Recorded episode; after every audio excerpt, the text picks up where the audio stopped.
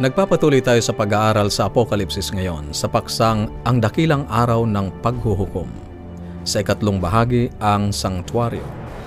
Iminumungkahi ko na pakinggan ang mga pag-aaral sang-ayon sa pagkakasunod-sunod.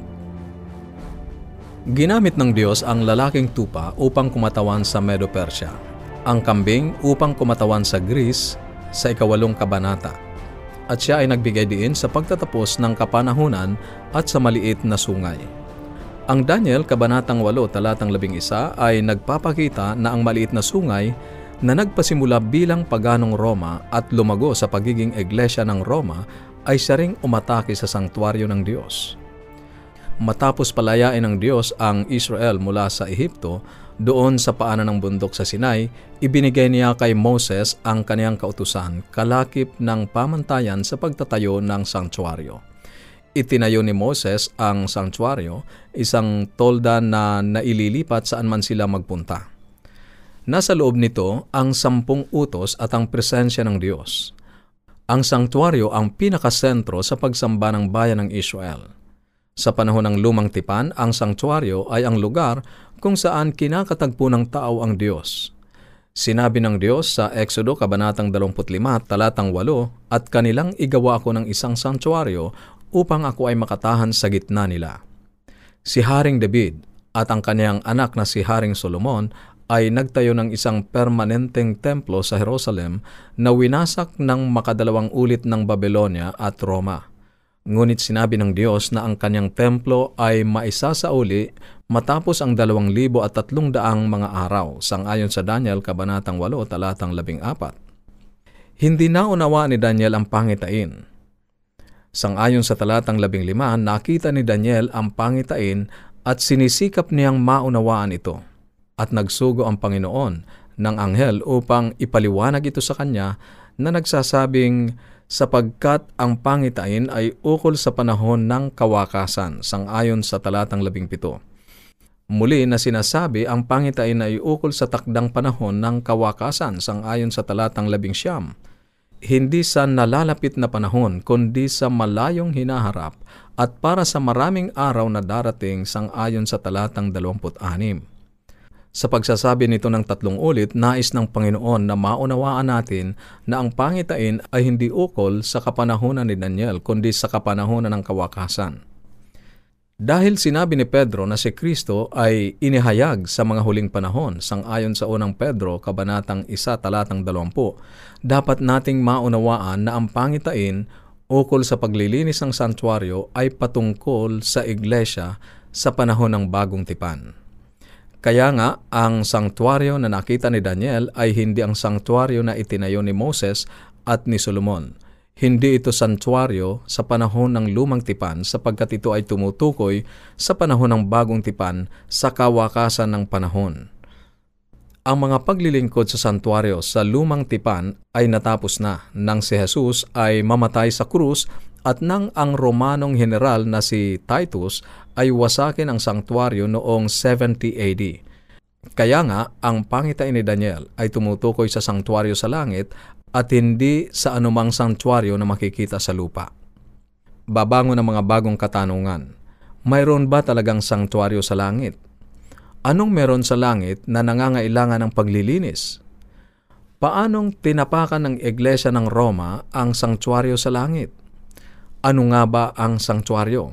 Sagutin natin mula sa huling tanong. Ano ang sanctuaryo? Nang ilabas ng Panginoon ang Israel mula sa Ehipto, Hinirang niya si Moses na manguna sa kanyang bayan sa pamamagitan ng pagtawid sa pulang dagat tungo sa ilang ng Sinai.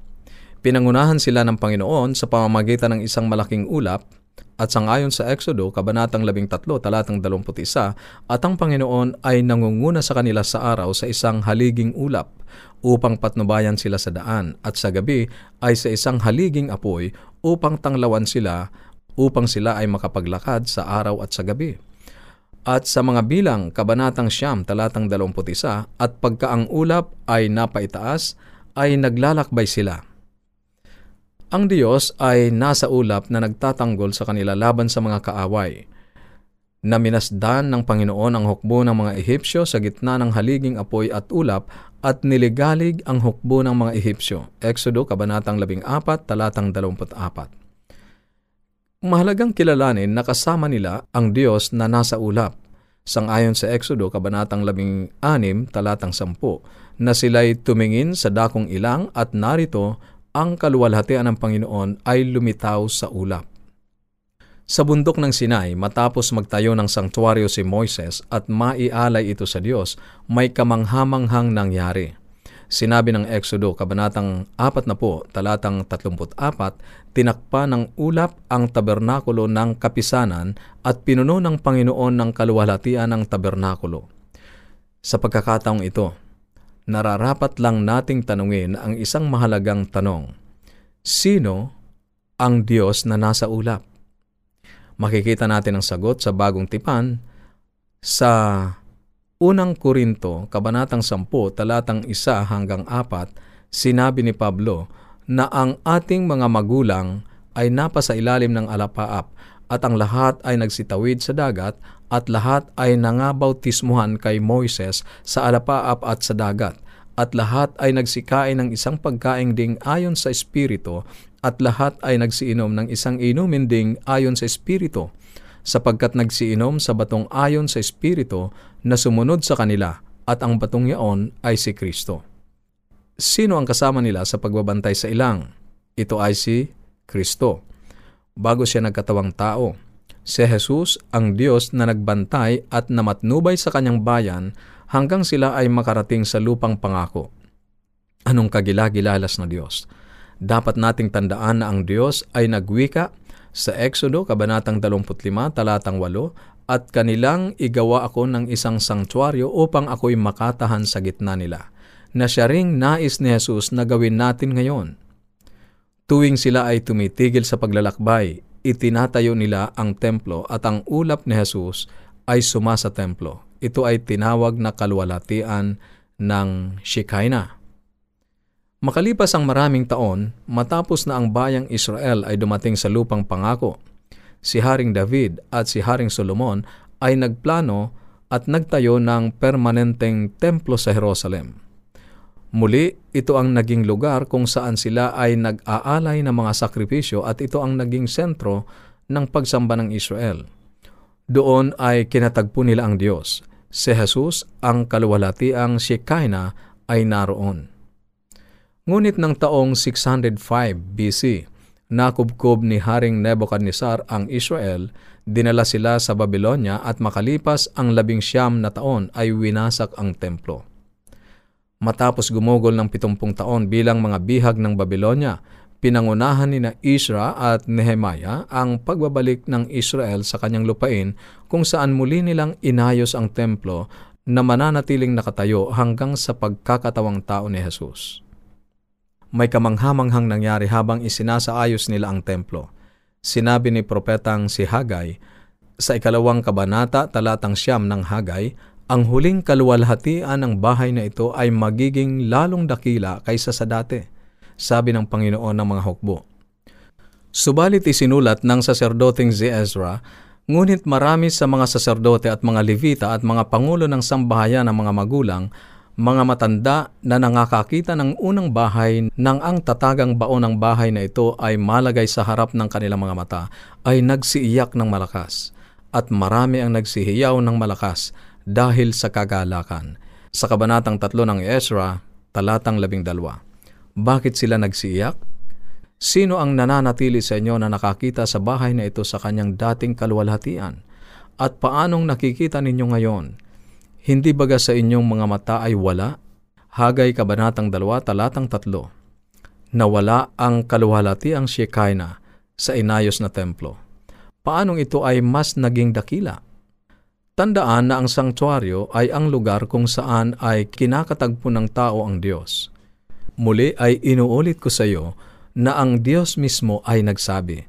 Sa Exodo, Kabanatang 25, Talatang 8, at kanilang igawa ako ng isang sanktuaryo upang ako'y makatahan sa gitna nila. May nakita si Hagay na hindi na ipaliwanag hanggang sa panahon ng bagong tipan. Sinulat niya sa Hagay, Kabanatang 2, Talatang 7, at aking uugain ang lahat na bansa, At darating ang mga bagay na nais ng lahat na bansa at aking pupunuin ang bahay na ito ng kaluwalhatian, sabi ng Panginoon ng mga hukbo. Sino ang nais ng lahat ng mga bansa? Dapat ay alam na natin ngayon. Si Jesus ay personal na darating at pupunuin niya ng kaluwalhatian niya ang templo. Malinaw na sinabi ni Juan at nagkatawang tawang verbo at tumahan sa gitna natin. Juan, Kabanatang 1, Talatang 14. Nalalaman natin na ang verbo ay si Jesus. Walang pag-aalinlangan o kuldian. Subalit ang kapansin-pansin ay ang salitang tumahan ay mula sa salitang Griego na ang kahulugan ay magtayo ng tolda upang maging tirahan. Itinayo ni Jesus ang kanyang toldang tirahan sa gitna natin. Siya ay sumasa gitna natin nang si Jesus ay pumasok sa templo, sa unang pagkakataon nakita niya ang pag-alipusta sa templo sa nangyayaring pagtitinda ng mga hayop at panlilinlang sa mga tao. Itinaboy niya sila na sinasabi, ang aking bahay ay tatawaging bahay panalanginan, datapot ginagawa ninyong yungib ng mga tulisan sang ayon sa Mateo Kabanatang 21, talatang 13. Subalit ng si Jesus ay lumisan sa templo sa kahuli-hulang pagkakataon hindi na niya sinabing aking bahay. Bagkos ay sinabi niya, ang inyong bahay ay iniiwan sa inyong wasak. Mateo Kabanatang 23, talatang 38. Si Jesus ang kalwalatian ng naaayos na templo. Nang ito'y kanyang lisanin, ito ay wala ng saysay. Ipinako ng Israel si Kristo noong 31 AD at ginamit ng Diyos ang Romanong general na si Titus na siyang nagwasak ng templo noong 70 AD. Tandaan, ang layunin ng templo ay upang makatahan ang Diyos sa gitna natin. Sinabi ni Isayas na ang pangalan ng Mesiyas ay tatawaging Emmanuel, nangangahulugang ang Diyos ay sumasa atin sangayon sa Isayas Kabanatang 7, talatang 14. Sa kabila na ang templo ay nawasak, Sinasabi ng Apokalipsis na maaari tayong tumingin sa hinaharap kung saan ang tabernakulo ng Diyos ay nasa mga tao at siya ay mananahan sa kanila at sila ay magiging mga bayan niya at ang Diyos din ay sa sa kanila at magiging Diyos nila.